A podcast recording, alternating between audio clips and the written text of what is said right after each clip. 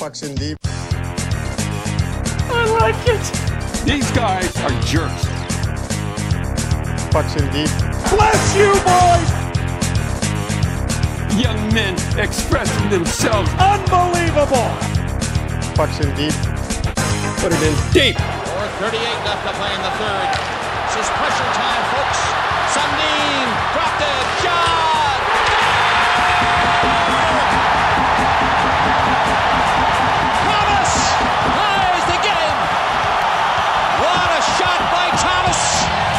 crowd is roaring. And there'll be overtime in this. Examiner. Rebound!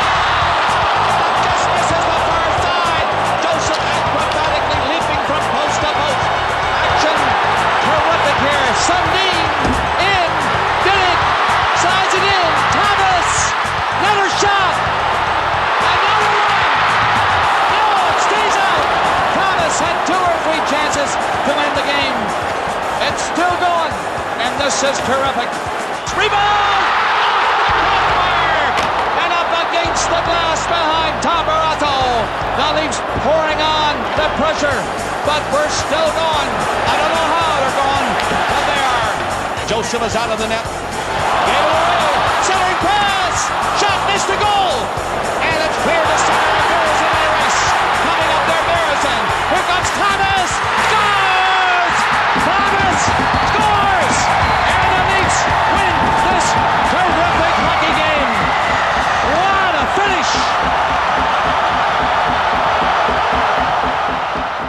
All right, everyone, welcome back. Pucks in Deep podcast, episode 61. And uh, the isolation continues.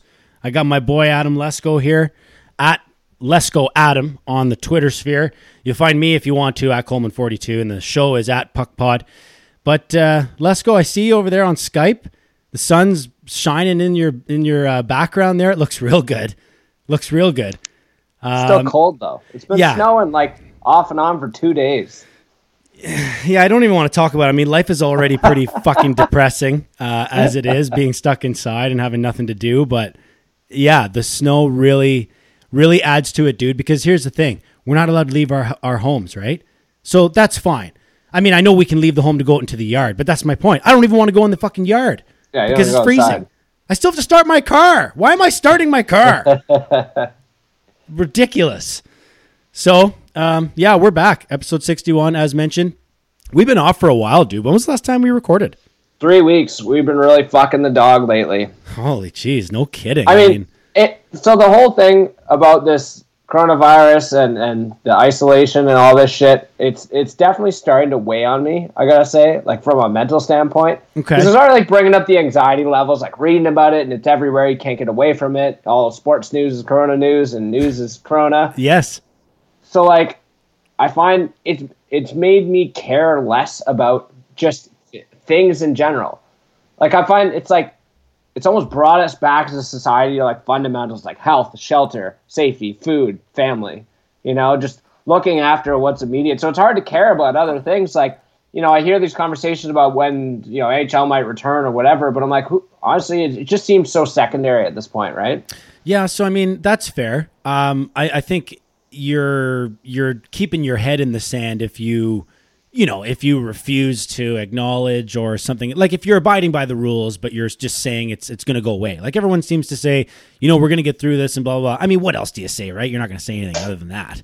But uh, yeah, I mean, at this point in time, I think that's fair, dude, to to assume that everything else is secondary because really it is. The only reason people are turning the, the news on or reading articles these days is, is to find out when the fuck this is going to be over. That's Yeah, what we. That's all we want to no know. No one knows. Like no one has the No one knows. So we're we're all kind of in the same boat here, and it was nice hearing those highlights off the top of the show because I have j- jumped back into watching some hockey, some old hockey lately. Uh, you know, I love a sportsman. It's been broadcasting some of those the old Leaf glory days, Pat Quinn and Sundin and Cujo, the early two thousands. You know, s- the sorry to interrupt. most exciting time as fans we had, right? Sorry to interrupt, but it's so funny. You use great names like Cujo, Sundin, right? Pat Quinn. The only name I'm thinking of is Bob Cole. like, Uh, and, yeah. and I'm so glad you brought us back to the intro there because I like totally fucking breezed over it because we're doing these cold these cold shows right now, right? We can't get together, so we can't Yeah. play the intro organically into the episode. I'm gonna have to add it in later. But I spent I spent a, a good hour or so working on that with the Bob Cole. That I've said this before on the podcast. That you know, three minute long YouTube video. It's a highlight pack of everything from the moment Thomas ties the game until they win. It's it's a highlight pack, and it's just a fucking epic proportion of how did it not.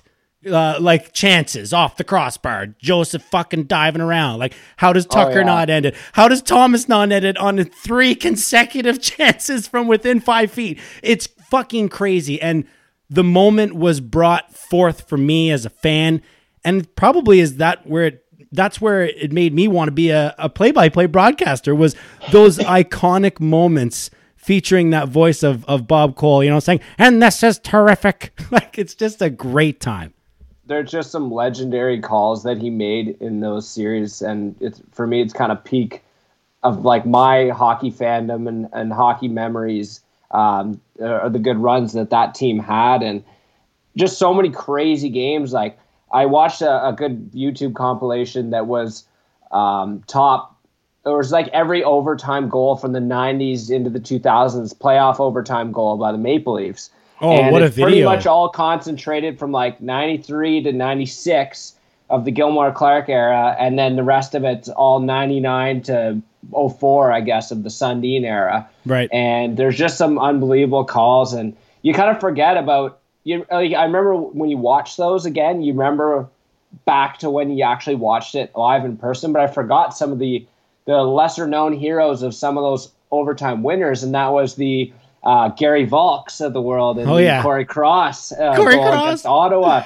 Uh, Gary Roberts in triple OT actually, and that was the year that Sundin got hurt right away in the playoffs. Yes. and uh, I think pretty much he and Alyn McCauley put the team on their backs and managed to plow through Ottawa there in the first round. Man, I was at Snatch's house. You know, Brad. Shout out Brad Bernatchez. I don't even know if he listens to Diehard Sens fan. diehard Sens fan, and and one of the good few. You know, one one of the good few diehard Sens fans, Sens fans, and he's an absolute beauty. I'm sure he tunes in. Fuck, the guy and I were the, the guy were like uh, the guy and I were like fucking peanut butter and jam, man. Like we were just together all the time. It was kind of like right after you and I had the peak of our friendship, and then I had my peak of friendship with Snatch. You know, playing road hockey at his place and watching, uh, you know, playing Xbox and watching those games. And I was in his living room, and I got in trouble. It was funny. I got in trouble from his old man because I went nuts in the living room in triple overtime. Woke his mom up. She had to work the next morning. How about watching that with a Sens fan, eh? Like uh, all those games as a kid. But I mean, you kind of forget too about that Leafs team, and a lot of those years they had no business beating Ottawa. No. Ottawa was the more talented team and was the higher seeded team in a lot of those series. And you know, the Leafs were good. They had they had some good players, but it was it was mostly like a kind of lunch pail mentality on that team. Like a lot of a lot of grit and a lot of those games. It just seems they wanted it more. They just they just worked harder and, and willed their way to victory. Some games on the back of crazy goaltending from Cujo, Oh, and from and from you know just a, a, a a good cast of characters, of guys who had been around the block and knew what it took to win. Well, I was just actually talking with someone about that particular game, the the game that we had off the intro, and you know they were saying it was just crazy because the the Senators should have had the game won about five fucking seconds before the Leafs won, and I said yes, I, I it's right there on the highlight packet. I don't know who it is because here's my problem, Lesko. They will not play that game. I've now haven't seen that game. I've emailed people at CBC. I've emailed people at Sportsnet, and I've thrown emails off to the NHL. I just want to see that game. I want the whole broadcast, the entire broadcast. Doesn't NHL have like a library though that you can you can dive into old games? They used to. I remember on my NHL app on my Xbox, like maybe one generation of Xboxes ago, um, there was all kinds. There was, it, was, called archives, and and you went into the archives, and there was all kinds of games, like so many games. And I remember thinking, I'm definitely to find it here hundred percent. I go, no, not there. Couldn't find it, eh? It's not I, there. I'd kill for something like that right now. Uh, I mean, most of the stuff I've seen, it's just kind of what I've been fortunate to stumble across on YouTube, and I'm assuming that Sportsnet is kind of the only one with the rights, at least to I don't know Canadian games or Leaf games for that matter, because they seem to be the only one broadcasting old games. Well, they own the games. So CBC is now owned by Rogers Sportsnet. So Sportsnet has access to all CBC productions. And well, they don't own CBC, but they Yeah, they do. They own the they own the hockey rights. They don't own CBC. I don't know, CBC is man. Owned by the government. oh, I see. Sorry. Public- okay, public yeah. Broadcast. Okay, sorry. The, the okay, so the well, I mean, I guess They I own the Hockey Night in Canada broadcast rights and their library of, of games. Right. So well that's that's all that's a full stop, right? Like we're not fucking we're not talking about Mr. Dress Up shows. I'm talking about hockey. Uh, but the main reason why I wanted to bring that up to you was because did you have a good enough chance to watch like any of those games at least a whole period or so because they played the whole game. Like did you get a ch- did you get a chance to watch a good chunk of the gameplay? Yeah, I watched uh, quite a few of them actually, and and, and it was cool to watch because, like, I remember how physical those series were and how jacked up it got you as, as a kid watching it. Oh, and those big hits. yeah, those those big hits, which is obviously a dra- drastic difference from what we see from the Maple Leafs nowadays. But that was just a big part of that team's character. It's that they would outwork you and they'd out hit you and they'd outgrind you in a lot of situations. Well, I'm glad you said drastically different because that was my question. Like, I wanted to ask you because we haven't really talked since last time we did the pod. So, I mean, it's a good thing and a bad thing about our friendship. We don't hang out or do fuck all, but then we have lots to talk about whenever we get together. Um, There you go. I wanted to ask you, like, how different is the game, bro? Like, like there were so many times. Let me give you a specific example, like not a, not of an actual play, but just of what where I'm going with this. There were so many times where I was like, if that was in today's game, that was a hundred million percent a goal. No doubt about it. That was that would have been a goal, and I don't mean like a breakaway or a one timer. I mean just the way a play develops, and I'm like, well, this is fucking in, and then Yeah. and then it, it doesn't go in. Like it's a big save or a blocker, and and I go, how did that not go in? Like today's game, when that guy gets a fucking chance like that, it is in. And back then, I think there were not only great saves and shit, but there was just like I don't know what it was. If the game was like if everyone had if everyone had tight stick grips or something, I don't know what it was, but pucks just didn't go into the net back then, even though they probably should have. For some reason they didn't. And now these days they do go in. It's, Yeah, it's so different. I think it's a lot a lot less, you know, scoring ability, scoring skill. I think you had a lot more role players, especially once again on that Maple Leafs team. Um, something I guess some good quarantine material to watch is uh, it was nice to watch a little bit of Mogilny in a Leafs uniform. I forgot how actually, how good he actually was for the Maple Leafs Oh, he when so he good. played there. Um, but Sportsnet aired uh, a, a defection. It's called. It's basically a little documentary, I guess, about uh, how Mogilny made his way over to the NHL finally, and um, not just Mogilny, but a lot of those guys who made their way to the NHL and, and got out of the Soviet Union, um, whether they did it uh, legitimately, I say that in air quotes, or full on defected from the Soviet Union. It's, it's really fascinating story. Yeah, I remember you telling me about that not that long ago, and um, I, I can't believe I haven't gotten into it myself. I feel like I might have seen it a while back. Is it is it an older one or is that is it is it new? I'm not sure. Like I, I feel like it's older, but Yeah, I think it's just older. Saw them. I saw them pumping it up recently, and I, I'd been meaning to watch it, and I couldn't remember if I had watched it or not, and I don't think I have. But Dude, you're I- taking I- the words I out of my mouth. And, and just because I've always been fascinated in those in those stories of those those guys coming over from the uh, from the Soviet Union. Well, So it's I- crazy. You know, people don't think about that side of it when they're talking about, oh, he's you know he's a soft Russian or he never win the cup. You're never going to win the cup with a European captain. Like before that mantra kind of went away, and it still exists to a certain degree. I'm still yelling at the World Juniors. I'm still ah yeah, get off the ice, you softy. You know, like that's the fan. That's what we do Yeah. as fans. But These guys were in the fucking army. though. yeah, yeah, And they were they were political prisoners. no, it's a big no, no. It was a big risk for them, and it shows a lot of. It shows a lot of. I was just gonna say, it shows a lot of toughness and a lot of pride, you know, and a lot of dedication to be able to to pull that off, and then to come here and, and do what you wanted to. Like that, just because you got out of there doesn't mean you're guaranteed success here, man. Right? Like, Yeah. so Uh, that's pretty That- that's pretty unreal. one to check out there for our listeners. And obviously, there's, uh, well, I'm, I'm sure we're all hungry for content these days, and uh, you know, there's bits and pieces out there to find. Um, I did really enjoy the um, uh, the streaming that's been going on from some of the Maple Leafs as well. Uh, I caught a bit of Marner's stream yesterday. He was doing um, NHL with Nasher, and actually Matthews joined them for for a couple games, and uh, those guys are are pretty fucking good at Chell. I'll tell you that much. Are they playing on PlayStation though, eh? I think so. Yeah. Garbage. Come on. have you have you had any of those debates lately with your PlayStation friends? Any of your PlayStation friends be like, "Man, I wish you had PlayStation. You could play with us." No, I think we're all past that now. It's everyone's so ingrained in their their choice of console, right? Yeah, it's true. Well, that's what I mean. You haven't had any debates with anybody who's like, "Ah, yeah, I wish we could play, but we can't because we're on we're on different consoles." Yeah. So have you been tuning in or like listening to any or your regular sports programming? Because like I said off the top, I've been kind of I don't know, I've just kind of cared less and, and so much sports has been centered around uh, the corona story. So it's like, you know, have you been kind of delving into anything different or what have you been doing to satisfy the sports craving?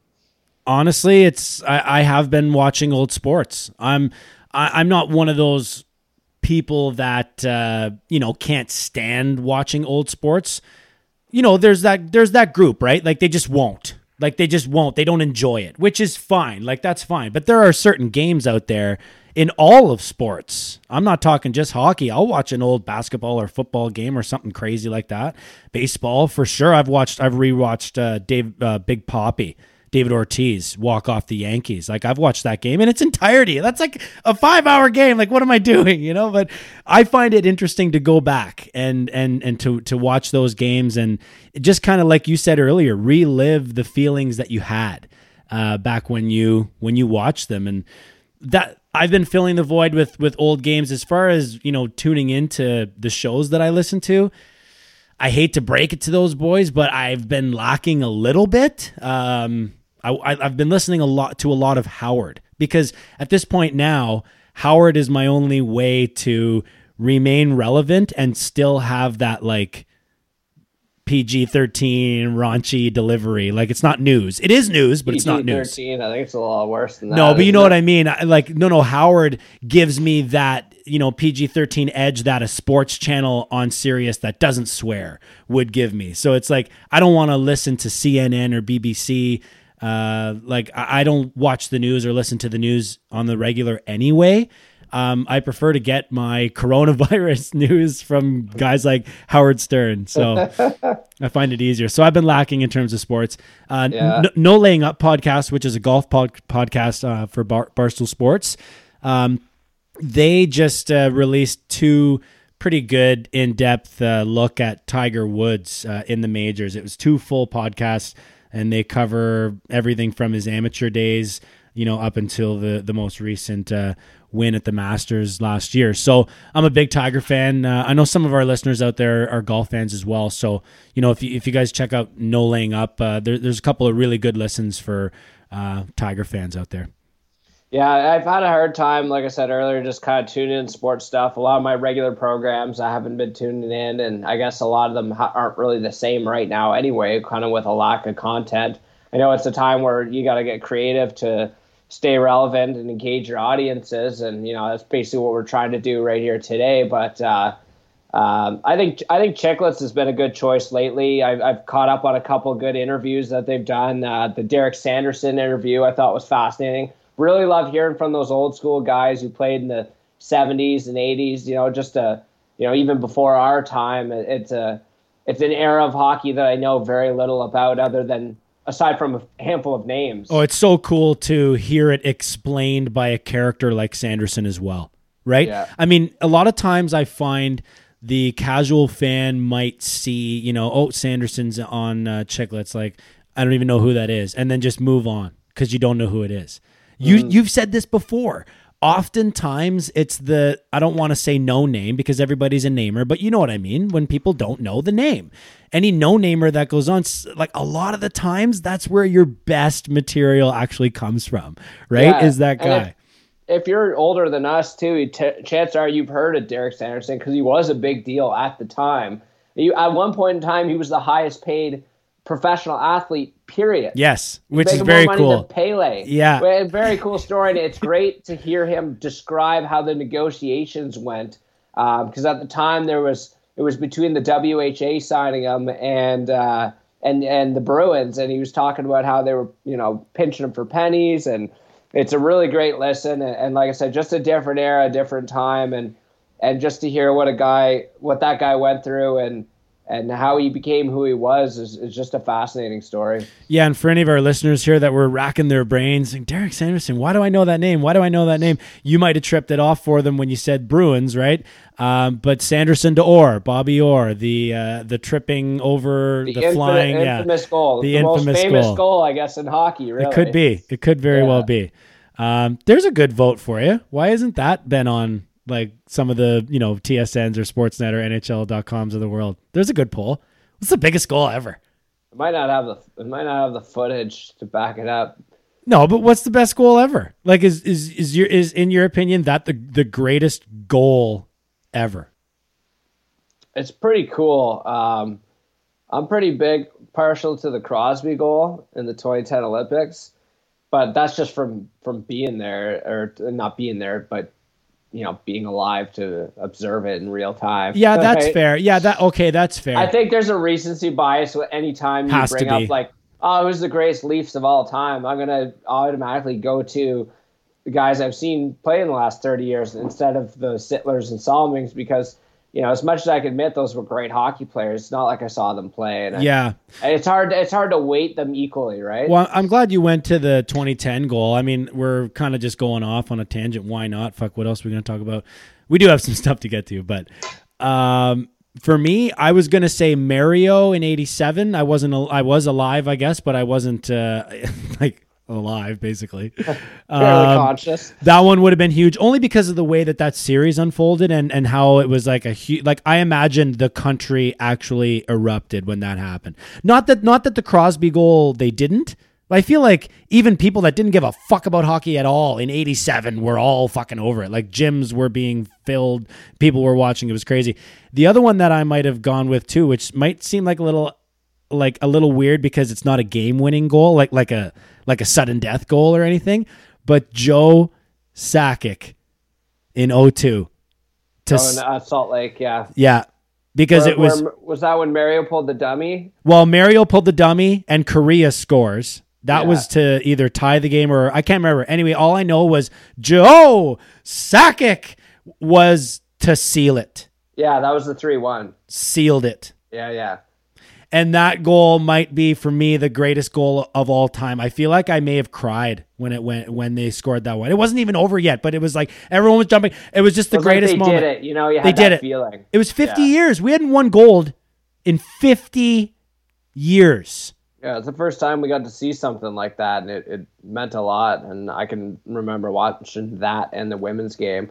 I just rewatched the 2010 series, uh, or 2010 gold medal game, which is great. Believe it or not, first time I watched that in 10 years since it occurred. Ooh, good segue. Um, I did not. Uh, I did not realize how big of a role Mike Richards played on that hockey team, and, and even in that hockey game, he was incredible out there. It brought the energy, just yeah, and he set up basically that first goal as well, uh, just by tur uh, causing the turnover, and where Toews ends up getting the rebound. oh yeah, Toews. Oh man. Yeah, a much younger Captain Serious out there, but Yeah, uh, no kidding. playing phenomenal, and uh, it's just a treat also to get to watch you know, guys like Pronger and Niedermayer, who we don't get to see anymore, obviously, and and what a hockey game though. I mean, just overall, um, you know, no matter who you cheer cheer for, Canadian or American, and you got to say there that had the U.S. pulled that off, like that was a close hockey game, anybody's game, game of inches, right? Yeah, no kidding. Nice little beer burp in there, bud. I like that. Yeah, excuse me. still doing the still doing the pints. I like it. I don't have any rye, and I'm not gonna go fucking stand in line at the LCBO for two hours to get fucking rye. Yeah, that's a mess. No Um, way. But yeah, that that was anybody's game. Like the fact that the U.S. came back, they had all the momentum, and and that would have been a massive upset for U.S. Like that probably would have been like number two to the miracle had they won that game. Yeah, because they were they were almost written off before that tournament started. And and I remember saying to so many people that if the if Canada didn't win gold, US was going to. Cuz Canada was such this heavy favorite coming in. And I remember explicitly saying, I don't understand why even the professional paid to analyze people aren't giving the states any fucking credit here. And they proved me right. They went right to the final. I remember being like, "Man, this is so unreal!" Like, I'm I'm proud of the states for for getting here because I was big on them. I thought that they were going to actually win the gold medal. Like, I was high, so high on the U.S. squad. I don't remember why. I'd have to go back in time. I just remember being an avid, like, not supporter because of course I'm supporting Canada, but I was really adamant that I thought the USA was going to be a, a, serious threat in the tournament, and they played a phenomenal tournament. And I feel like the main reason for me thinking that about them was Ryan Miller, and that was it. Full stop, Ryan Miller, and that's what he had all tournament long. What did he have? Like a nine, like a nine fifty or something coming into the gold medal game. It was, was ridiculous. He was incredible for them, and just looking, glancing at the roster, I didn't remember the U.S. you know as being that much of an underdog. Um, I remember being kind of concerned, obviously going into the game, like it was anyone's game, and obviously watching it, that's how it turned out. But just glancing at the rosters, like the U.S. had a lot of young guys on that team, and they weren't like there wasn't a lot of top end talent on that team either. Like you, you go outside of say maybe Patrick Kane, Phil Kessel, Zach Parise, it drops off pretty significantly into a lot of like more grinder type players. I'll say they had peak Ryan Kesler too. He was a force in that game. But you know, Dustin Browns, Malone, like just not uh, backheads. You know what I mean? Like compare, compare guys who probably wouldn't have a hope in hell of making Team Canada. No, of course not. They they wouldn't have. That's a good way to to describe it. And I mean, it was a very burked team, a very truculent and oh, yeah. gritty sandpaper kind of team. But that works, you know, on on an international level as well. Like the ice surface is is bigger. Well, uh, small small rink though is Vancouver, right? Yeah, but didn't they didn't they make it Olympic size oh, rink? No, just regular. Oh no, it was just regular, right? Okay, yeah. okay. Well, even even still, I mean, they they got the job done, man. They they had they had a good team, and they they put up a fight. You, you talked about Zach Parise.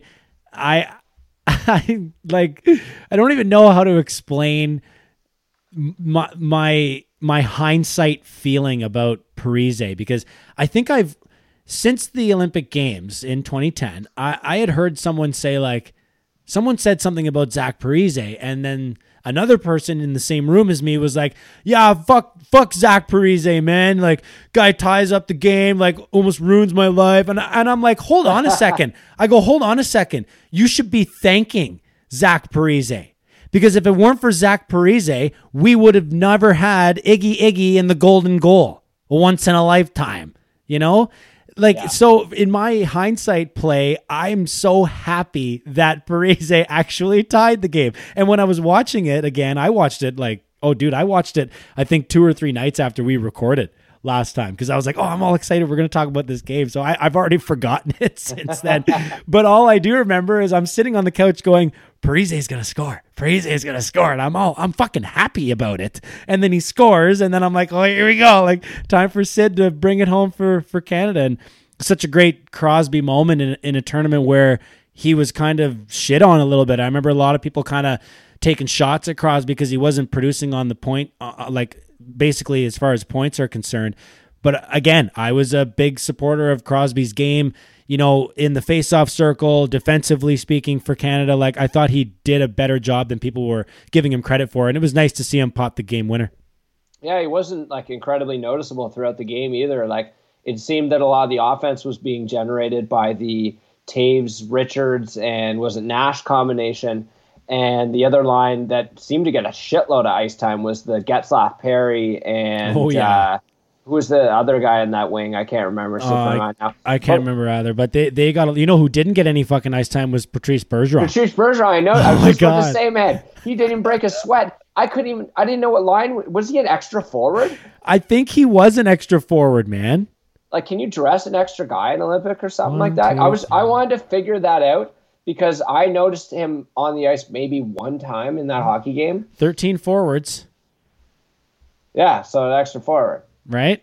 Yeah, an yeah. extra forward. Yeah. Interesting. Okay, so that, that makes some sense there. And I I guess they just had their line set and that's that's what they were rolling with. Because I mean, even the, the fourth line was Marleau, uh, Thornton, and Heatley. And yeah. they didn't even play very much. No, they didn't. And and you know what's really crazy to think? Imagine having this conversation with someone today and saying that Brenden Morrow got got you know all the ice time instead of Patrice Bergeron. Yeah, sorry. Brenden Morrow was the other winger on that line. oh, that's who it is, right? Uh, he okay. was with uh, Perry and Getzlaf, and he played a shit ton right. there. Yeah, like it was a different time, man. I mean, I don't know. It, it doesn't seem like that long ago. I, I said this to Kirsty when uh, you know she was sitting next to me when I when I fired it up. She watched a bit of it with me, and I said, "It's just it doesn't seem like that long ago. It really doesn't. Like I, you know how sometimes as time goes on, dude, like you lose specific memories uh, about a or like specific aspects about a memory. You just remember like cheering with certain people or whatever, but you might not remember what you were wearing or something. But then there are certain memories uh, that aren't so distant in the past that you remember everything about. Like I remember everything about that Crosby goal. Everything. Absolutely everything. But, you know, as you go back in time, even the 02 um, Olympics where Sakic scores, Mario does the fake shot through the legs over to Kariya. Like I don't really remember any specifics about that. But I can really vividly recall 2010, and it's 10 fucking years ago, bro. That's how fast time flies. Yeah, and I can definitely recommend it's it's worth the rewatch for anybody who's interested. You can pull it up on YouTube.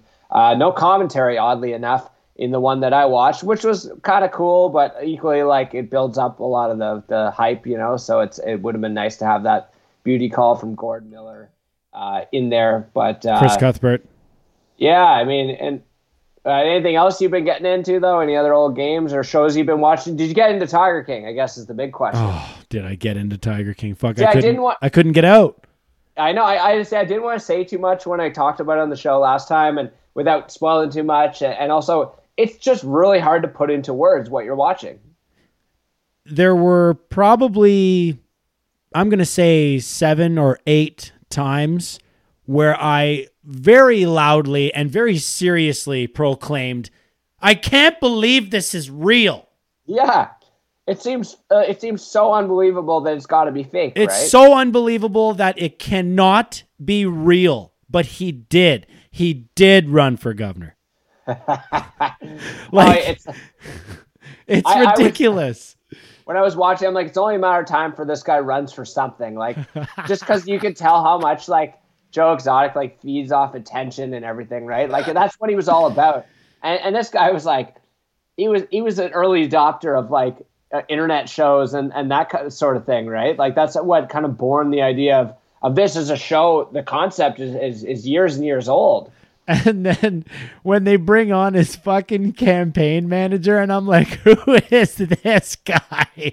Like, who is this guy, man? With you know the guy I'm talking about? Wasn't his name Joshua or something with the plaid shirt? I don't know, but what a legend, eh? Like, talk about a guy because he really is like, oh yeah, I just really want to be into politics so badly. I was willing to work for Joe Exotic, and it was kind of cool if you watch the follow up episode where he explains. He's like, honestly, it's like it was a horrible place to be in work environment, but he's like, I experienced something I never otherwise get to experience. It's true. Uh, living there and working there, and man, I there's nothing more like awful than watching that that scene like from the footage where he witnesses buddy accidentally blow his fucking brains out. oh, I wouldn't know. I wouldn't say accidentally.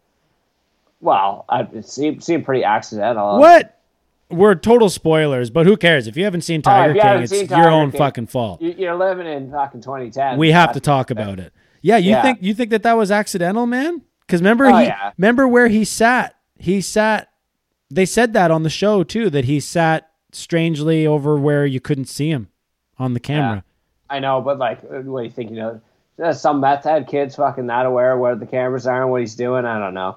Like, it doesn't sound like, especially when you watch the follow up episode and the way he describes it. But Oh, okay. talk, talk about trying to describe the show as a whole, though, is just is almost impossible. Like, talk, my two biggest takeaways from the whole thing is like these are all horrible people for one, and like a horrible industry, and two, and, and this is so, something that I've kind of felt that way going into it, but like big believer of like not really liking the concept of zoos and animals in captivity and all that kind of shit. I hate zoos. I So don't, like yeah, I hate zoos. I won't go to a this zoo. whole thing was pretty disgusting and pissed me off pretty bad. You know how some of them are acting like, "Oh, I'm well, I'm better than him," and I I'm better than others, and fucking Carol and all that shit. Carol Baskins was no better. She was doing the exact same thing. Oh, I'm saving tigers and putting them in fucking cages. Yeah, but she- Joe is she just bad. Better, she's just better at marketing.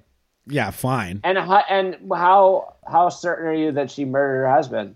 Oh, very. Yeah, There's been more people going to jail from that show without a doubt. You know, the other thing was that uh, again, remember how I told you I kept proclaiming, "I can't believe this is real." I also kept saying, "This is like just so incredible that they had these fucking cameras rolling at all times."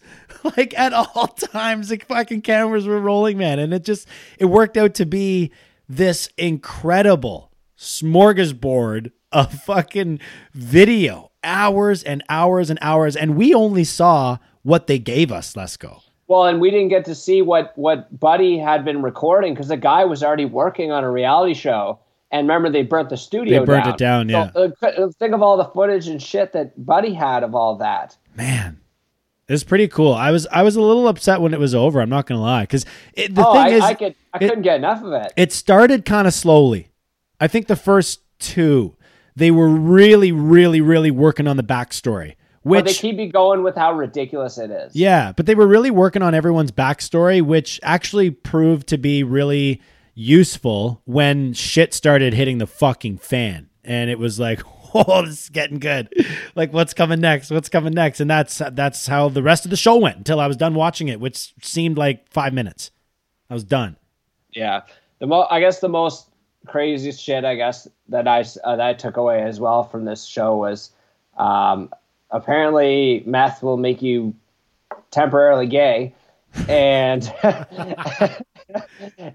and uh, Carol Baskin's fucking uh, new husband in those wedding photos.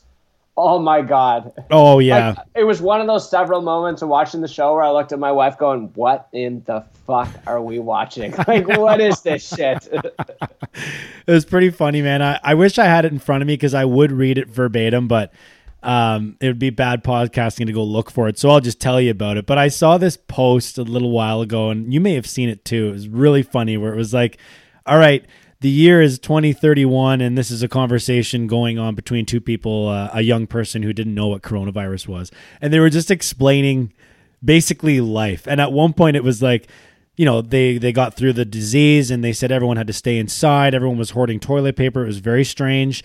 And then they were like, and just before everyone went insane, instead of riots and looting, everyone got saved for a brief period by this meth addicted gay tiger like whatever you know and just ex- and then went on to explain a little bit about Tiger King and how everyone jumped on the Tiger King bandwagon before they went crazy. And it was just it was just hilarious. Like 2020 is already such a crazy year with what we've been going through basically since the, since January 1st since the calendar turned it seems like nothing but shit has happened to to everyone we're losing greats and everything else um you know it's uh I don't know you got to you got to find a way to make some sort of light of it don't you at the end of the tunnel I guess so, and, and maybe this is what's keeping us uh, keeping me going and keeping a smile on my face is all the memes that that Memes. were born out of this show. It's it's just nonstop. Actually, my probably my favorite one is somebody like face blended Trump and and Joe Exotic, and it's just it's money in the bank. Nice. There, I, I saw a lot of uh, what you're saying. Face on other people's bodies. The one of them Yeah, was yeah. they put it on. They put Tiger like Tiger Woods' face on Tiger King. like, Oh yeah, yeah. That was one, pretty funny One, one question actually uh, that I definitely have about what was with the music videos. Like Oh. Joe Exotic, Carol had them. Like, th- th- what is with these people and their music videos? And they're all so bad, like all green screen and hilarious, Man. corniest shit you've ever seen. and and like Joe, the the funniest thing about Joe is that like there are actually some people out there that that like that liked it, like some old country fans, you know, and they wouldn't even have otherwise known maybe who this guy was. Maybe they just heard it and liked it. Then they found out that it's this guy, and then they watched the show and they're like, "Fuck, I can't like this music anymore." I don't know. But it wasn't even him. Like it was, it was he didn't he didn't write them, he didn't sing them, he didn't play them. No, um, no. He was just acting. He's definitely the most famous guy in Oklahoma. You got to figure. And I've been there before, and Oklahoma is gritty. gritty. what were you in Oklahoma for? On my way to California. Oh, okay, I see. I Nobody see. goes to Oklahoma. You're just passing through. I was gonna say, holy shit! Like I was hoping you were gonna say work or something. Actually, like when I was in Oklahoma, I we stayed in like a pretty scary motel um, uh, like just based on the overall condition of it. And we were watching Cops when we were in the hotel, and they they're talking about oh uh, Mustang Oklahoma, like they're just on the eye, whatever. And I'm like, that's literally right there, like. Yeah. Like where the car chase was going on was in the fucking highway that was like ran by the hotel, like in the, in the same town and everything. I'm like, oh my fuck, we're right. This is real, eh? We're we're right in one here. So it was actually going on. Not occurring because it's not cops isn't live. Oh, okay. Well, I So, thought like, maybe I thought maybe you were watching live PD or something, but that's an no, American show. That's an American show. yeah, I was watching cops like in this motel, and they're talking about like the A crime Yes, had um, occurred right over there. yeah, basically like a major crime. It also looked like someone may have got murdered in that pool that was in the motel as well. So All the places you'll go. the places you'll go, absolutely. Nice. All right, my man. Well, yeah. What are we? What are we, what are we up to next here? We, we've been going on for a little for a good while, man. It's a good I did want to hit it because we've been known to talk about wrestling on occasion, and, and uh, I don't know about you, but I've been filling a bit of my time with a little wrestling content here and there. Oh, I But did. The, w, the WWE's been still going on. They've been filming um, basically shows with no audience and only essential staff, I guess, to produce the show. Uh, it- it's really weird to watch. I don't know if you've seen any clips uh, from from the matches going on in empty buildings. But what the hell is with them getting declared essential by the state of Florida? Because they got shut down apparently for a bit. Yeah, I don't know. I, I obviously it's a board meeting with some people, and they need a vote, and the vote went the way it went. I mean, it's just you know certain sports, certain activities are are bigger in certain areas, right? Um, I don't know. It, it would be it would be like I, I don't know. I don't. I can't even think of a a, comparison or something. I was going to try and compare something with like Philadelphia and basketball or, or something like that. Like Yeah. if there was a if there was an outdoor basketball league that got shut down in Philly, that would be a massive thing, and they might you know Pennsylvania might say okay, outdoor basketball is allowed or something like that. Like because they, they love I- it down there. I think it just shows you how politically powerful the McMahons are. Like I'm pretty sure Mrs. McMahon or whatever her name is was working in the White House under Trump. Like they're very close to Trump, and like obviously I would assume the governor and other people throughout politics. So I think there's some wheels getting greased there for them to be able to continue operating. Okay, well that makes sense. I didn't know that. I wasn't. I'd have no idea about that, anyways. But that makes sense. Yeah. Okay. I mean, is it really that bad that they're able to do it though? Like, are you kind No, of thinking that's like, it's a stupid idea? Classify them as essential just sounds stupid. It does right? sound stupid. Yeah. Wrestling. Like, it's not. Wrestling is essential. So I guess to kind of keep it on the political theme and whatnot, um, there has been a lot of talk in the news most recently surrounding when sports are going to return. Obviously, the the brass of the major sports organizations have been kind of clamoring for this or floating different ideas, and and it sounds like they've been in communication with with uh, politicians and and sponsors and stuff about getting ideas out there. Uh, it sounds like the most viable options I've heard uh, come out of the MLB and, and apparently with the NHL as well by pitching potential uh, neutral site games. I think the NHL has floated the idea of North Dakota or Connecticut or a few different spots. Uh, what are your thoughts on this? Like, how feasible do you think this is? Is this something maybe we see in the summer?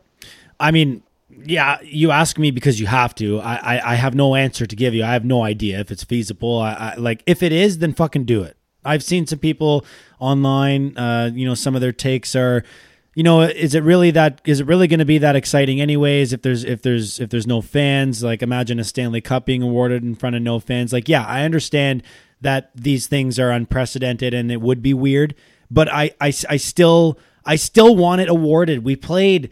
We played so many games. The, the Yeah, so playoffs still were in the right there. of let's go, Let's like, let's Let something, figure yeah. out a way, guys. You Yeah. can do it. Figure it out. I just I, I just don't see a way it happens that everyone's happy though. I mean, No, that's not possible. I mean, you have to get the thing is you have to get the PA on board. You have to get the players on board. And from what I've sound, from what I've heard about these ideas that they've floated out so far, it sounds like, um, and this is based on uh, Dr. Fauci's recommendations, like the the main lead guy there on on uh, diseases in the states. He basically said, yeah, no fans, but you also have to have your players quarantined in a hotel the whole time. How's that going to go over the players? I It don't know. Doesn't, it doesn't sound like something the guys are going to be interested in signing up for. Yeah, but what if it's to go win the Stanley Cup, bro? I know, but you got guys with like pregnant wives. You got guy, guys with young kids. Like, yeah, but you have guys with pregnant wives and young kids every year that don't yeah, get to see them. but you're not completely isolated from your family for months at a time and locked up in a, a hotel, a hotel. Not like oh, you're on the road for a bit, you're going home. Oh, you got a couple games at home. Like this is like a you're living in like a work camp. Yeah, that's true. That's a good point. I don't know. I don't know what to make of it. I just I, I want I want to see it done because yeah, you're you're you're you're bringing up a good specific example of of a of a huge deterrent reason, a deterring reason to not want to do it. Like being stuck in that one hotel. But realistically, when you're on a road trip, you are. You're stuck in a hotel, then you're going on a plane, then you're going to another fucking hotel, and you're on a plane. Like I don't know. I mean, I, I don't think that it's a crazy thing to imagine that some players would actually like the idea. You know, Yeah, to I, to just I would assume that to just be there with the boys. And like can i bring my xbox? Can i bring my tv all of a sudden it's a fucking it's a it's a you're having a time. You're in the best hotel ever with a great workout facility a fucking pool everything you could fucking imagine. You know wi-fi to facetime with your family and everything. Like what's the, what's the problem? And you're going for a chance to win the cup. And it's going to be extremely quick because there's no fucking Yeah. travel involved or anything. We're doing a game every other night until the series is over Yeah, I can imagine younger guys maybe buying in a little easier, but For sure. that's going to be the, the biggest thing, and, and that's probably the biggest kind of issue that we're going to have as a society when it's t- when we're talking about kind of restarting and trying to get back to business as usual. Is that you know corporate interests obviously want to open up the economy and get things going as soon as possible because they're losing money and they depend on their workers to make fucking money. Right. But you got the workers, people who don't want to necessarily put themselves at risk for twelve dollars an hour to go bag groceries, which you know, and the unfortunate situation we're in right now, these are the people who are stuck doing that.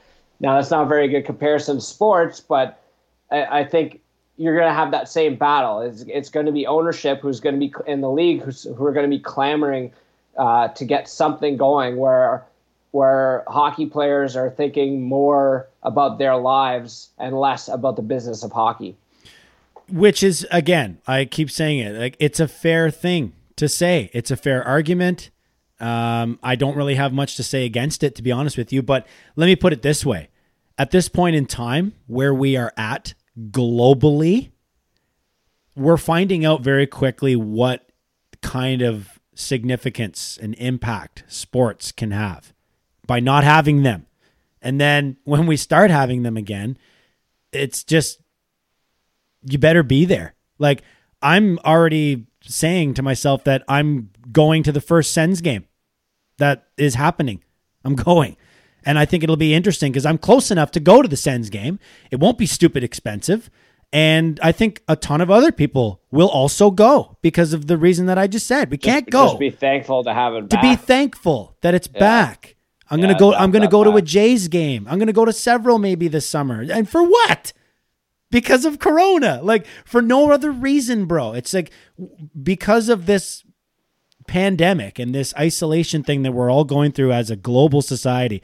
We are all going to appreciate not only things like sports, but also, you know, friends, family, get togethers, pints, uh, you know, pints on the deck, pints in the garage. Like all these times when someone has said, Hey, you want to come swing by for a quick game of darts? Ah, no, I think I'm just going to chill out. You know, no, I'm going over for a Gonna quick game of darts. Yeah, it's gonna be the yes man once this is all done. It's gonna be hard to say no to anything. yeah, exactly. Uh, speaking of the Senators, there, uh, it, it was interesting to read recently that apparently Melnyk or the Senators organization has tabled three separate proposals Oh. to get the league resumed. oh, yeah. I would really like to see what those proposals are because I guess there's been a lot of debate over not just the uh, how free agency should be handled, how the draft should be handled, um, and I will I will give a little pat on the back to the Senators organization.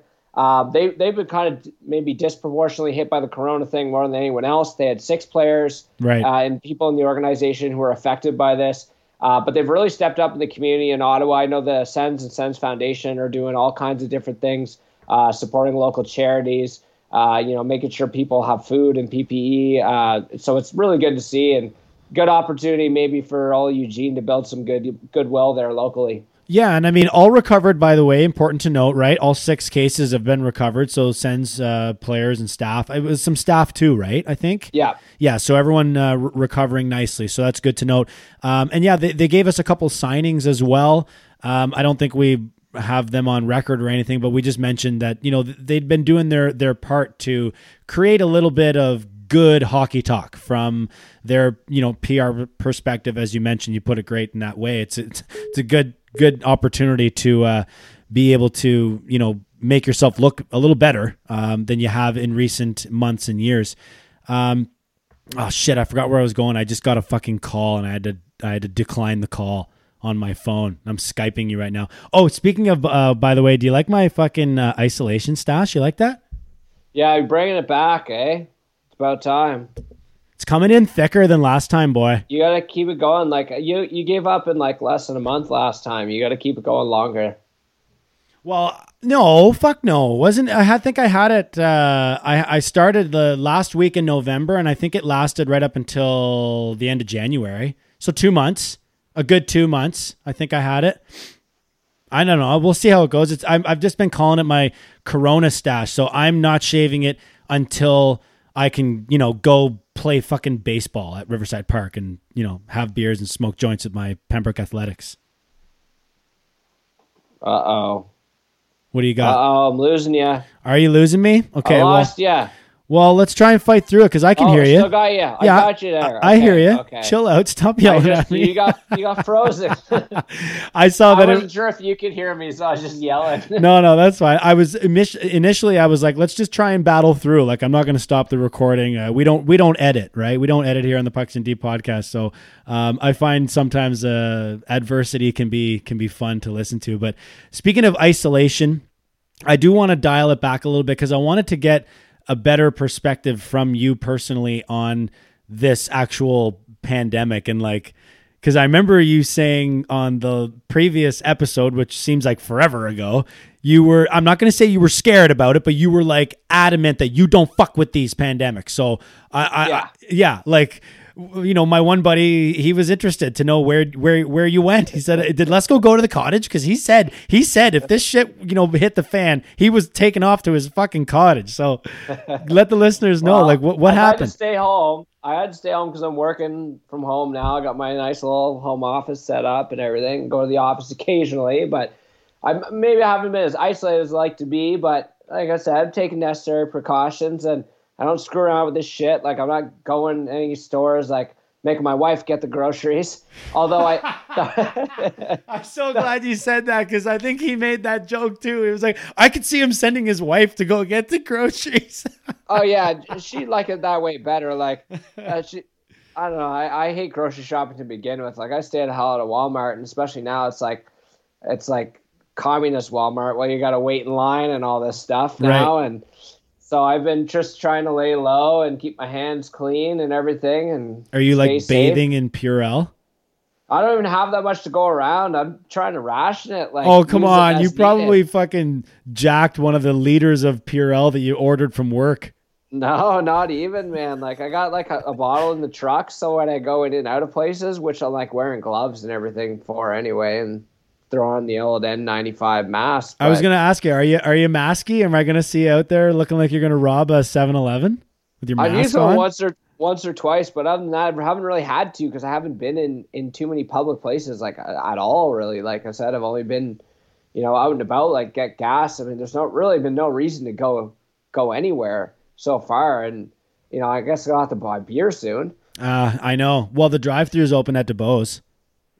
Uh yeah, if you can get across the border, they're policing the border like it's What? like it's are they? time right now. Yeah, like the, the they're trying to eliminate like unnecessary travel over the Quebec border, so you can't just pop over there and buy pints. I guess. Oh, that's terrible news. Because I'm running on Yeah, my last few as well. I've been I've been slowly drinking my beers as I play 18 holes of golf on uh, on the golf club on Xbox. We actually had pretty fun times, man. We had like a whole foursome going on. Everybody plays the course at the same time, and you can see all everyone's different shot like moving around on the screen and and shit. And we're all having pints. It's like we're it's like we're playing real golf. It's not bad. Yeah, close enough. Eh? It could be worse. I'm wor- I'm working on uh, I'm working on Kirsty. I, I've I've nearly got her committed to uh, um, you know, financially speaking, helping us uh, install a simulator here in the Oh, in the boy. garage. Let Well- me know. Keep us posted on how that goes. Oh, I will, I will. But bro, think about it, man. Like I, you want to put it in the garage? yeah, I want to put it in the garage. Yeah, Yeah, for the summer. You're, you're gonna be full garage guy. You're never gonna come out of there. What do you mean? You'll just be in there smacking balls and hitting pines. Oh, you mean day. like buddies of mine? Oh, well, you and buddies. Yeah, and but I'm talking about during this isolation thing, man. Yeah, yeah. I keep Because the game sharp. well, because here, uh, fuck that. Just play. Like if I like, I ah. can't even go to a driving range. What am I gonna do? Like, I can't go to Walmart and buy a hundred dollars worth of fucking you know practice balls and and and and where where where am I gonna hit them? Crush them in the farmer's field. No, man, come on. Th- those farmers, like they, I can't just hammer fucking golf balls in there. They're gonna get all spit up and chewed out by their fucking machines. They're gonna know I'm doing it.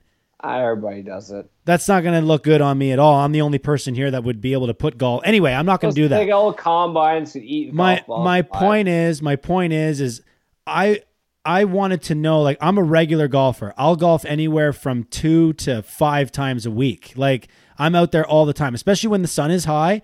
The membership I get, I pay a bunch of money up front and then every time I go to the golf course, I only pay 50% of whatever the cost is. So that means I always go after 2.30 because that's twilight rate and you can play as much golf as you want. So I'll show up at like 6 o'clock sometimes and play from 6 till 9.45 like until the sun finally goes down. That's three hours and 45 minutes. I can probably golf two 18s by myself, right? So I get a lot of golf in, but that also means I spend a lot of money on golf. So I was trying to offset, like, if I can't golf at all this year, I'm probably going to save, I'm going to save five to seven grand.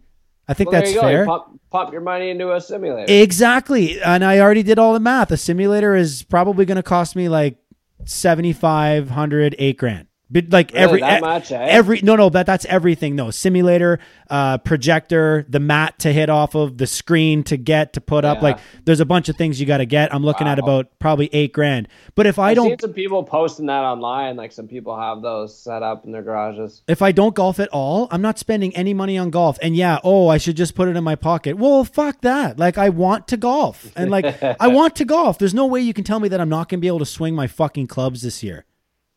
Uh, Like- talking, just smash a block of balls in the fucking farmer's field. No, that's over, no against the rules. No. Im- immorally immorally uh incorrect. Um, morally incorrect. No. I, I think I'm- Combine to eat a golf ball alive.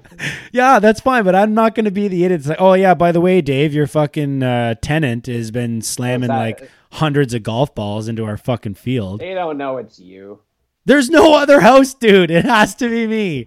There's other houses. And they've never had and they've a- a never had golf balls in that field before. There's no houses here, Oh, bro. they don't know that. Anyways, Anyway, you want to pivot back to hockey? We do have some hockey news to get over. Uh, there has been, uh, you know, a little bit of things happening, some free agent signings out there. everything uh, is happening.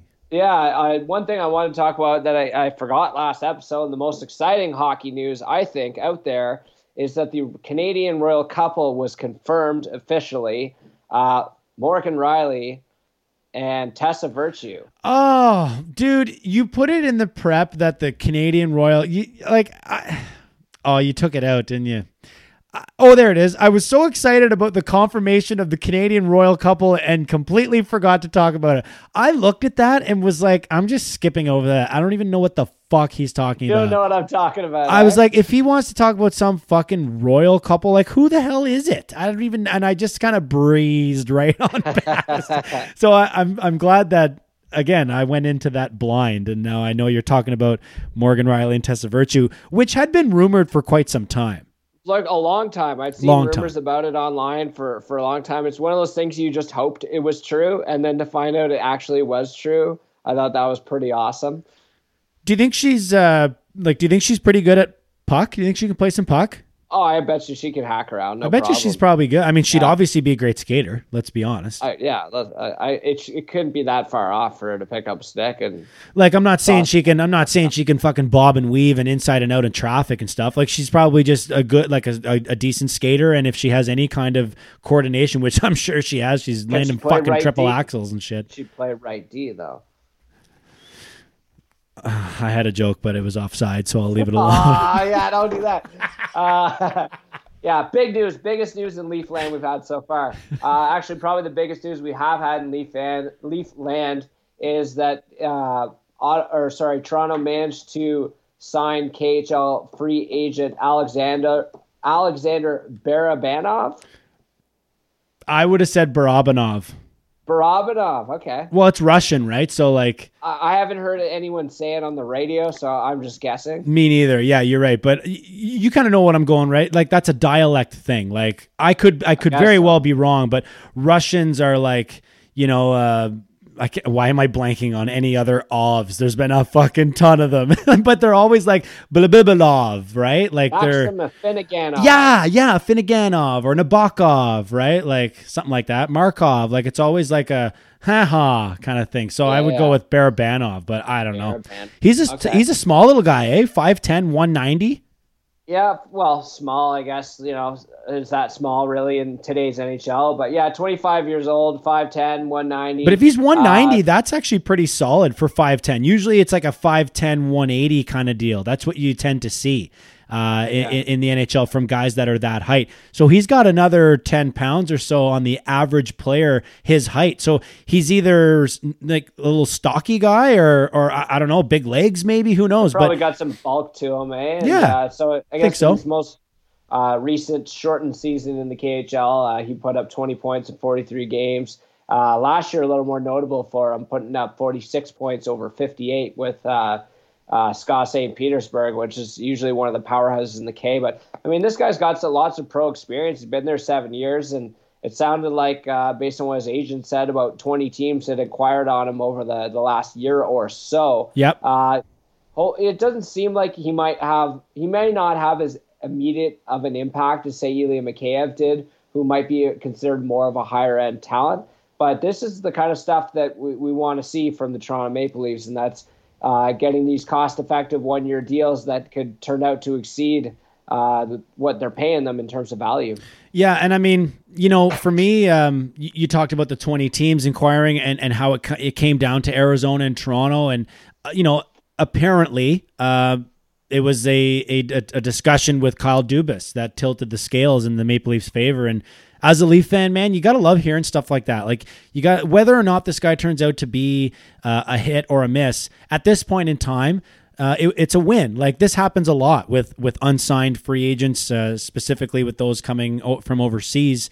Um, you know, and, and the Leafs have been involved in many of those in the past. Uh, one of them that sticks out at me is Jonas Gustavsson. You know, the monster. Everybody was hyped up about getting the monster, and Burkie was able to to get him over here. And I remember thinking, like, you know, that's the reason why you know the Leafs are a great team. Like uh, I, I love, I love the Leafs. I love cheering for them, and I love knowing that we we always have a chance at, at a free agent, maybe you know. And th- th- those are the years where no one really wanted to come to Toronto, right? Like it was kind of strange, and now we've we've come full circle, and it started with you know guys like Patrick Marleau that that wanted to come to Toronto, and um, it- hopefully that trend continues. But for me. Uh, it's nice to see a, a Kyle Dubas win, trying to get a guy over some rival GMs. it's definitely become a, an appealing destination for sure for free agents and and obviously now for KHL and overseas free agents. And I think it really goes a lot to show you just not what the Maple Leafs have been able to do as an organization. Uh, you know, a lot of people might point to, well, they got the, the money to pour into scouting and to enticing guys on the experience here and, and the recruitment drive that they're they're they're producing. A lot of people, uh, some I've seen some writers compare it to how colleges pursue athletes in the United States. Uh, but you know, in saying that Dubas was a major factor in him signing here, a lot of what Dubas displayed with Mikheyev, especially when Mikheyev got injured, was him being there for the guy when he was hurt and having a tough time. And I think Dubas being a good person and being a, obviously the key representative of the organization here is something that is bigger than all what you can do from a hockey standpoint for anybody. Yeah, I think that's a really good point because let's be honest, um, the the tough times have passed us by, and we kind of were seeing that with the you know NHL's Me Too movement. Um, and I'm not I'm not saying that those are related, but it's just you, you see a lot of that old school mentality of like get up, fight back. I'm gonna kick you when you're down again to to try and you know spur you on and, and make you a better person and I was never doing anything to actually hurt you. I just wanted to get the best out of you. That that's kind of giving way to a much more human approach. And we're not talking about just sports. We had this conversation months ago when this was going down. You know, Bill Peters and, and everything everything else. Like um the world is shifting more towards a human approach, an understanding approach. And whether that is babying our Generation X or what, I mean, that's for another podcast or another argument. But at this point in time, as far as the sports world is concerned, it is very important, I think, to see that human element uh, instead of the business element because you know what, let's go. It must be like it must have been tough or scary going into like a general manager or an owner's office or something like that, and just like being afraid of being afraid of them. You know, like you're sitting in the chair and you're like, oh man, I hope I'm not in trouble. Turns out you're getting promoted, but you went in there scared because you didn't know what to expect. You know, and I think that's that's kind of fading away, and there's more of a relationship between the high level brass and you know all the way down to the actual players now than than there ever was before. I think so, and it's really selling players on an experience. I mean, it's no longer just about what the facility's like, what the on ice product's like, and how you fit in on the team, but how an organization is going to treat you as a whole, treat you and your family. Like you, you know, teams are are are looking at different ways that they can ensure that their guys are happy and that they're going to get the best return on their investments. Funny that you mentioned Bill Peters because he managed to be in the news the other day. Oh right. Uh, right. believe it or not, has been signed in the KHL actually as a head coach.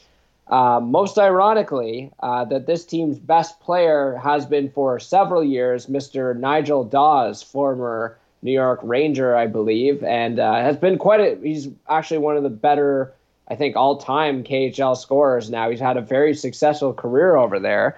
Uh, isn't that fucked? Is that not fucked? Like, is that the team basically saying, well, I guess we're done with you as a player. We don't care if you come back because we're bringing in this guy whether you give a shit or not. Yeah, I don't know. We could be we could be way off though, you know? Like maybe maybe they did talk to him about it. Like maybe maybe it's all good.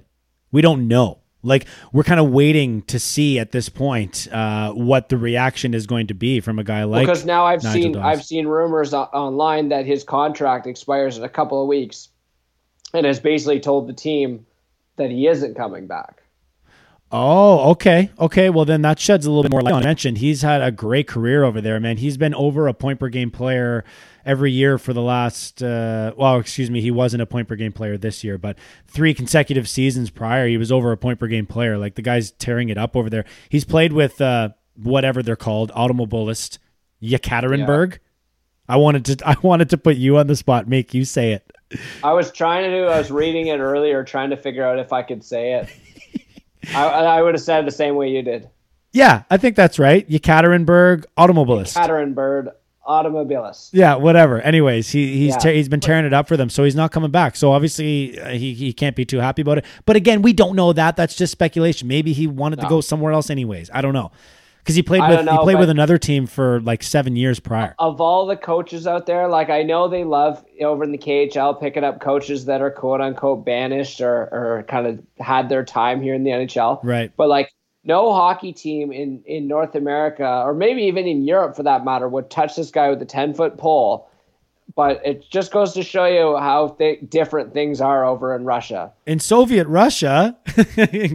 You know, yeah, it's, well, yeah, it's, Soviet it's crazy. Russia is we don't really give a shit about racism or anything like that. No, That's, like Russian culture is a lot different. And, you know, I'm not proclaiming to be an expert on it, but I think from this particular transaction, it's very clear that, I mean, this w- what he did is not really considered that big of a deal over there. No, apparently not. I mean, they're just probably happy to scoop up a, a, a coach of that caliber on the cheap. I guess, but I mean, why? So they can win, or is it like to sell more sell more tickets, maybe, or something? Like I don't know. What's the draw well, there? They want to win. Definitely, just gotta have. It's got to be based on just him being a coach. They want to win, right? They want to win. Yeah, okay. that's uh, you know, it's like when Mike Keenan basically became uh, became you know, basically, I shouldn't say washed up, but persona non grata essentially in the NHL. Right. He went over and had a very successful run in the KHL. Now, I'm not saying comparing Mike Keenan to Bill Peters. No, but the uh, situation uh, is the same. Like The situation kind of, of yeah. They're just like similar. there's no jobs for you anymore. You burnt all your bridges. No, nobody wants you to be here, and then you go and find a a, a job over in, in Russia. So crazy, crazy news over here. But I'm sure over there it, it's probably not that big of a deal. Yeah, well, I guess we'll see. We'll see how it develops. I'm, I'm interested. I didn't know about that Nigel Dawes, uh, and, and I didn't know about that contract thing. So I, I'm actually I'm gonna I'm interested to follow that up a little bit and find out where where he ends up going because I don't think he's like at the age of of retiring. Well, he's 35. 35, but like you got to figure he's in a. I you can't see a scenario where that guy's wanting wanting to go back to the team, and it just seems like a very. You know, we just talked about how, how teams kind of look at every facet of taking care of their guys and, and being good people and forming good relationships with players. This is not a way to do it. Well, he'll find a home in a hurry over there. He's been, like I said, he's been tearing it up. It's not like he fell off a fucking cliff here. Uh, Yeah, he's, he's been he's been tearing it up. I just had his DB page up in front of me. He's he's been he's been doing a good job. So hopefully he continues to play because that'll that'll make that a storyline too. To see when uh, Nigel Dawes plays against Automobilist and uh, Yeah. have to check out those highlights. Maybe he's shooting Yeah, a couple shooting so. a couple pucks into the fucking into the bench. Yekaterinburg. Yeah. Oh my God. Go boys. Yeah, or up into the press box because it's really management who should be pissed off at in this situation. Yeah, true. Yeah, true, true. Uh, another big hockey story that kind of came about recently was that the WHL had their first uh, player who was granted exceptional status, uh, Connor Bedard, who plays at West Vancouver Academy Prep. Uh, I can't believe I'm looking at the elite prospects paid for a 14 year old, but here we are. Yeah. So he's uh, 5'8", 165, and he had a pretty cool uh, 84 points in 36 games with this uh, academy prep team. And the previous year, I guess in their bantam program, put up 88 points in 30 games played. Man, 88 points in 30 games. You know how much fun that would have been to go watch that kid play? He would have been 13. Oh yeah, it'd just be a blast. And like he's probably having a blast too. You got to figure. Every time he touches the puck, it goes in. Yeah, I mean you're putting up, you're averaging two points a game, over two points a game. That's insane, bro. Like that's Yeah, really so really cool, cool. to see to see how he uh, how he does, and, and he'll be he'll be one of those guys, much like Shane Wright that we talked about before, who's going to be followed as kind of the being the the next up and coming big thing. So uh, uh, you know the WHL hasn't done that before, whereas we've seen it a lot in the OHL in terms of granting exceptional status. So you know I haven't taken the time to look up any highlights or anything out there this kid, but uh, it'd be someone worth watching for sure. You know, it's you're, you're right about. Yeah, I never thought we'd be looking at a elite prospects page of a 14 year old. I like that, but it's interesting now. I'm, I'm I scrolled down a little bit further to see uh, tournament statistics, and here he is playing for the Pro Hockey Hudson Selects under 12. Okay, so under 12, guy puts up 16 points in nine games. I think it's less surprising at that age though it's it's less surprising when one kid can can take over at, at that age Yeah. Yeah, but it's more so when you get into like you know competitive bantam and midget and stuff when guys are are absolutely lighting it up and and I don't know if you see it as much nowadays, but you know back you know back then or I should say back then, but back and say like you know when Crosby was coming up, for example, uh, you'd see a lot of these guys play up instead. They would play age groups ahead of them, right uh, in order to find kind of more equal, better competition. right and what so that doesn't happen as much anymore you mean I don't think it does. Like I think it's a lot harder. Like there's a lot more red tape involved. okay You know, in terms of getting sanctioned by Ontario uh, Hockey Association and and whatnot. And because there's a lot of politics involved in hockey now too. Because think about it, if you're the if you're the major Bantam team of, of the Toronto Marlies, let's say, and you've got this kid and he's trying to play up, you don't want to lose that kid, yeah that's right right? So the, the politics comes into it as well. So it's you know it, it's interesting to see and and and and a guy like that um, is obviously going to be worth worth following and and hopefully someone you know we get to see up and coming maybe in the world junior scene in a year or two. kid got 24 snipes in seven games in the uh, under 13s he got 32 points in seven games That would, that, that would be something worth watching. That Like, would even be at 13 yeah. years old. Like that's so crazy dude over Yeah. three goals a game Now, I did want to ask you about this. I don't know if you uh, Pronger's interview on Chiclets. Uh, we were talking about them earlier, but one of the biggest takeaways was was from uh, how he almost got acquired by the Maple Leafs. Apparently, Oh, I didn't catch that. I heard some of the interview, but I didn't hear all of it. I obviously missed that part. yeah. So apparently, the Leafs were basically Alex Steen away from acquiring Chris Pronger from the Oilers at the time. Uh, they were apparently only willing to offer Stajan and not Steen, and that's why the deal did not go through. And who do we end up fucking sending? Uh, we've said this a million times. Who do we end up sending Steen for? Goddamn Lee Stempniak. Lee Stempniak. So there you go, Leaf fans. We could have had Chris Pronger, but instead you got Lee Stempniak. and would Chris Pronger not have completely like if you could go back in time in an alternate universe where the Leafs had Chris Pronger from that point forward, would that would would him alone not end the whole like defense problem and and debate that everyone had for so many years? Well, it would have changed everything because well, the first thing I did is I immediately pulled up kind of what happened to the Leafs that year, and that was the year they just missed out on the playoffs, uh, basically on a New Jersey shootout win or something like that, or Islanders shootout win. Oh, Uh, basically, was out of their hands at the end of the season, I and, I remember that. remember clearly watching the game. But you know, this was a, a pretty good Leafs team they had. Just again, probably out of the post lockout situation, a little slow, a little old for the time, but still, you know, had a fair amount of talent and, and looked like a team that could potentially, uh, uh, you know, looked like a play, you know, potential playoff team. This is when they still had uh, McCabe and Kaberle. They had Antropov. They Was- had Sundin. was Colaiacovo on that squad? Uh, I believe Colaiacovo would have been there still at that point, or maybe he had been released. Because I'm, um, I, I, know. was going to ask you if that was the year where the Leafs had to win the night before, and then they needed New Jersey to win. Yeah, and then the, New Jersey lost to the. Yeah, no, I know that part, but Yeah. the Leafs. I'm I'm I'm hoping that I'm not mistaking different years because I think if I'm not mistaken that the Leafs were fucking losing the night before and it looked like they were going to lose and it didn't even fucking matter about making it to tomorrow. And then Carlo Colaiacovo scores a fucking 60 footer from the point and they tied it and then the Leafs won and now it was up to tomorrow. And then fucking obviously they never got it in.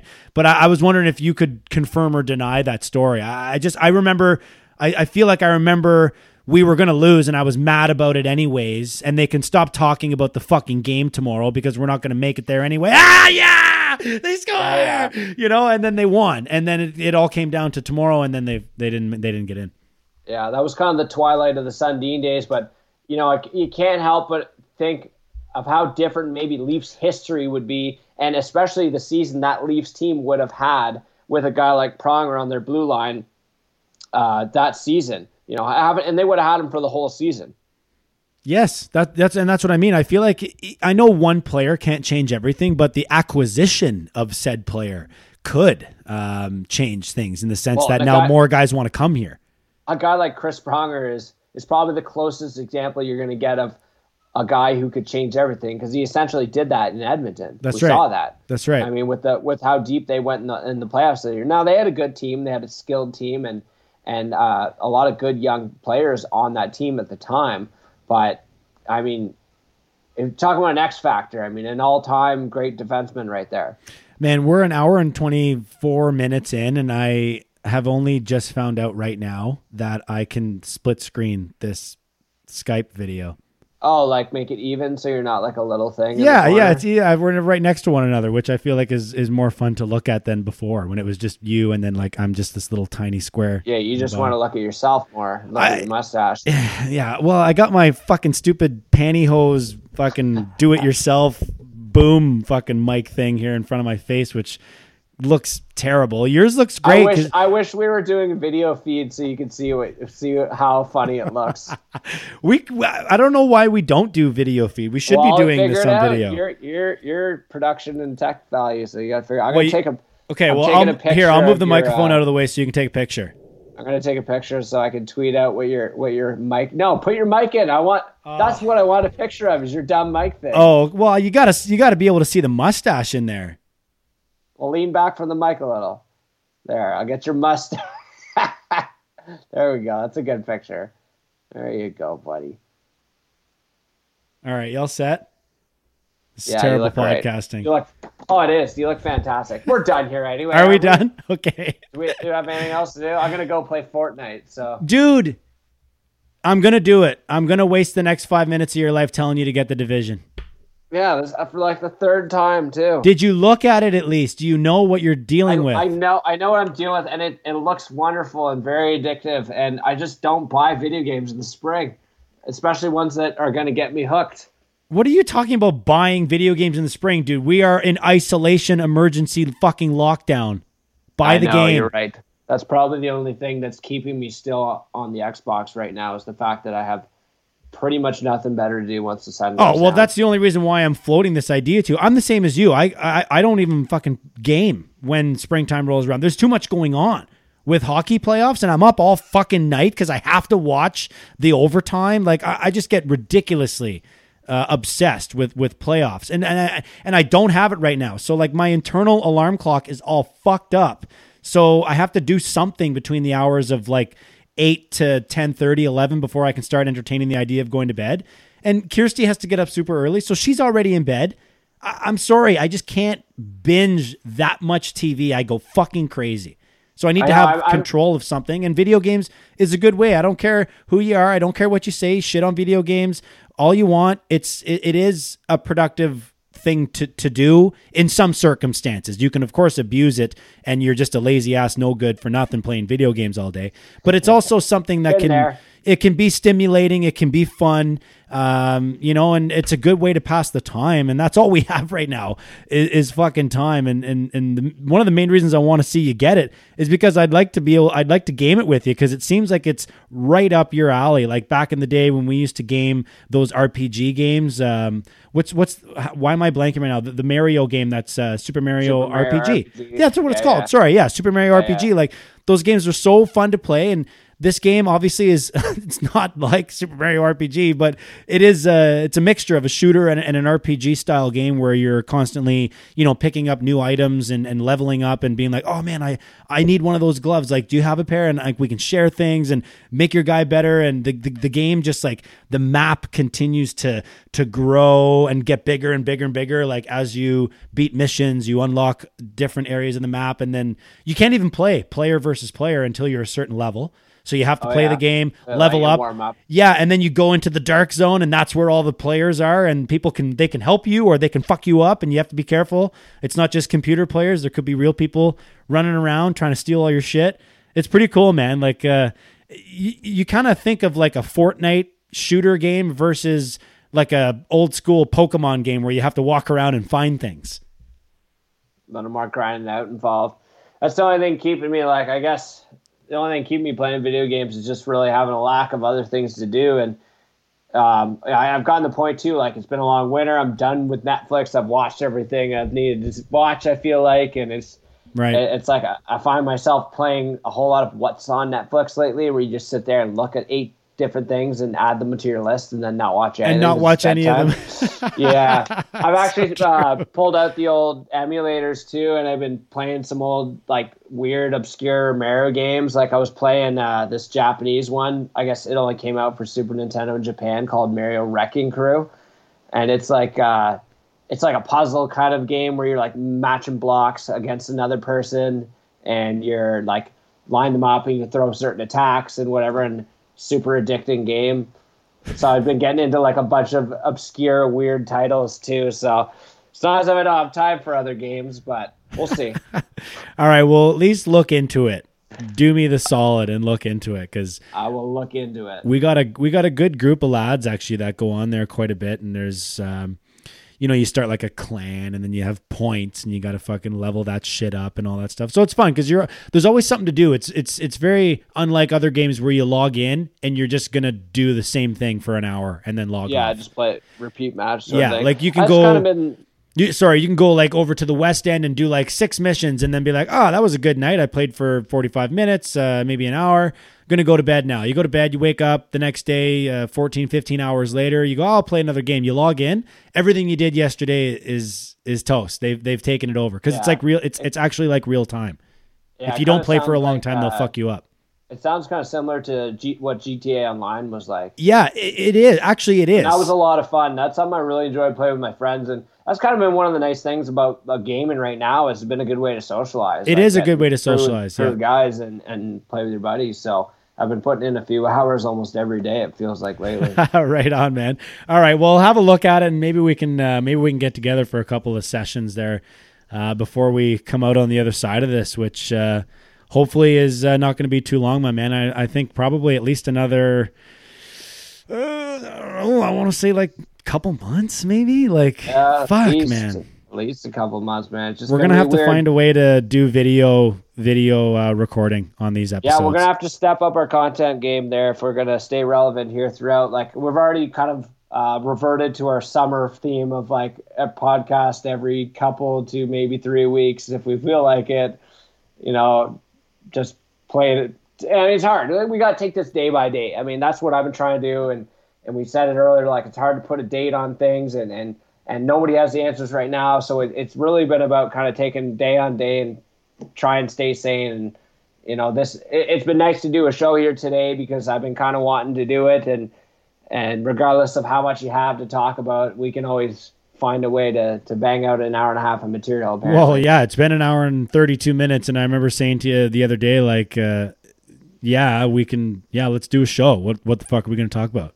Like, because the Yeah. problem is nothing's happening. So there's nothing new is, is really, uh, is really jumping out off the page at us. We just have to talk about old stuff, uh, which is still fun to do. There are podcasts out there that are dedicated to talking about old stuff. Um, So there's, you know what I mean. There's no, there's no qualms for me about about doing that. And uh, one of the main reasons why I'm hoping we can get together for a game or two is maybe create some content that way Yeah, when we're no when we're gaming it and doing something. But I mean, get into twitch stream yeah, we'll, we're not we'll we're not hot enough for that yeah. all the yeah. most successful twitch streamers are much better looking Speak for yourself. um, yeah. Yeah. we're gonna we're gonna we're gonna step it up. I, I'd like to entertain the idea of uh, doing some sort of like a you know screen cap. Like if I could just if I could just literally record my fucking phone screen for the entire time that we just did this podcast, I could put this out right now. This this this split screen thing I'm looking at. It looks Now fine. youtubers then youtubers and podcasters multifaceted multimedia enterprises I would have to figure out my life a little bit because I'm sure if you look at me on the screen, I look I look like it, my looks like a fucking disaster. I have that. We already lo- joked about that thing in front of my mouth, but like I also have the computer in front of me with the recording program going. So like I'm constantly looking at that. It doesn't look like I'm even looking at you. like so we'd That's okay. we'd have to try and figure something out. But uh, I think it would be possible for us to do. And you know, um, our friend uh, who's you know Geo has been uh, gracious enough to offer his uh, his expertise, his service. I'd like to maybe pick his ear a little bit, maybe get him a little bit more uh, on board as the actual producer that he wants us to call him at some point in time. So maybe that'll be yeah be we got things in the works there Yeah. folks so and some good interviews and, coming uh, up, right?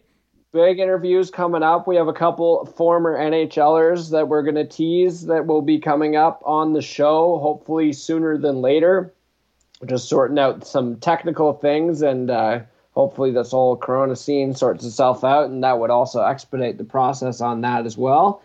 And uh, yeah, like we said, we're gonna try and figure out some of the more technical aspects of maybe bringing some better content to you. But uh, we definitely do appreciate you guys still tuning in and supporting the show. Make sure that you're subscribing on whatever the hell pod, podcast platform you use, and like, share the content, spread the word, and uh, you know we'll we'll keep we'll keep it going as long as you fuckers listen. Well, that was a much better outro than you tried last episode. remember last episode? You're like, oh, okay, I can't remember what you said. I was just listening to it not that long ago. You you you tried the outro and then you just stopped abruptly. You're like, that's all I got. That's all I got. yeah, you're I like, I- ran yeah, you're like, I don't know why I tried to do the outro. You always do it, but you just did a perfect one there, my friend. So I think we had a pretty good program here, considering like you know you're scraping a little rust off, and you know it might, and we're still getting used to doing this remotely, and it, you think like, oh, how different can it be? But it, it's still a little bit different. Oh, it's it's incredibly different. It's it's hard to it's hard to share emotions. in the zone and everything, right? Yeah, it's hard to share emotions, you know, with with each other. We do that. That's that's how our podcast exists right now. Is is uh, you know talking to each other, bouncing ideas off, maybe arguing about a few things. It's a little harder to do that when when we're doing it remotely because I'm just yelling at the wall. Uh, and, you know my voice is bouncing back at me and uh, but yeah it's a work in progress i'm glad we were able to do it i'd like to do you know the next show maybe a little quicker than this one i don't know if we have to do it next week but you know maybe in in 10 days maybe we can do another one in in, in 10 days you know 9 to 12 days or something like that We will Uh, put something nice. up, and we won't put timelines on it because we did that last time. And if, if people were actually wanting to hold us to it, we'd look like we'd look like shit. So let, let's uh, let's keep it open.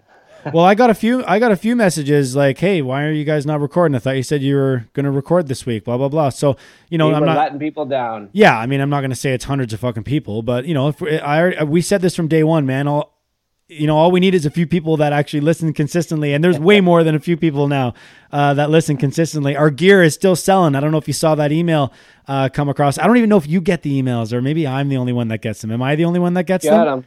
I get. You get them too? I get them. Oh, nice. Okay, right on. Yeah. So we saw Pipes with his big order, and um, you know, I want to say congratulations, but fuck Pipes, it took you long enough to throw that order in there, bud.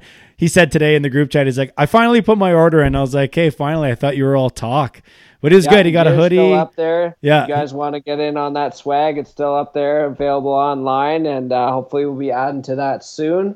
And uh, yeah, lots of stuff in the works here at the Pucks and Deep podcast. And uh, you know, like I said, we're gonna do our best to keep getting creative and keep the content flowing. I mean, hey, we managed to make it through last summer just fine. I think things were a little spread out, but it, it's just very similar to the off season at this point. Yeah, that's right. from a podcasting standpoint. Except there's a global pandemic going on. That's right. Except we have high levels of anxiety and we're starting to go a little crazy. And we have no fucking toilet paper. Oh, you have no toilet paper? No, no, no. I'm just saying we in general, like we can't find any fucking toilet paper. Yeah. yeah. All right. Well, thanks for joining us again here. Episode 61 is a wrap on the Pucks and Deep podcast. I find it really strange going to the outro Let's Go without our famed music in the background, which of course is actually playing right now because I added it after the fact. But right now it's a cold outro and it feels just like that cold Let's Go. Maybe that's what you were dealing with last week or last Maybe. time we did this. Maybe, uh, yeah, maybe I was thrown off by the lack of music. Yeah, yeah, let's blame it on that for sure. All right, well, find us on Twitter at Coleman42, at Let's Go Adam, and at PuckPod. Drop us a line. Let us know if there's anything you guys want to hear us talk about. And uh, also, lastly, I did want to throw this in there. Whoever's listening in Mountain View, United States, wherever that is, I've Googled it. There's one near Washington, there's one near California, and I think there's one near New York. I don't know who you are, but I want to hear from you because you are, without a doubt, our most religious listener. And uh, shoot us a line on Twitter. Maybe there's uh, something in it for you if you hit us up. I'm really interested to know who's listening down in Mountain View. So hit us up on Twitter again at Coleman42, at PuckPod, at Let's Adam. And thanks for joining us here for episode 61. It's a wrap, and we'll see you again whenever we see you.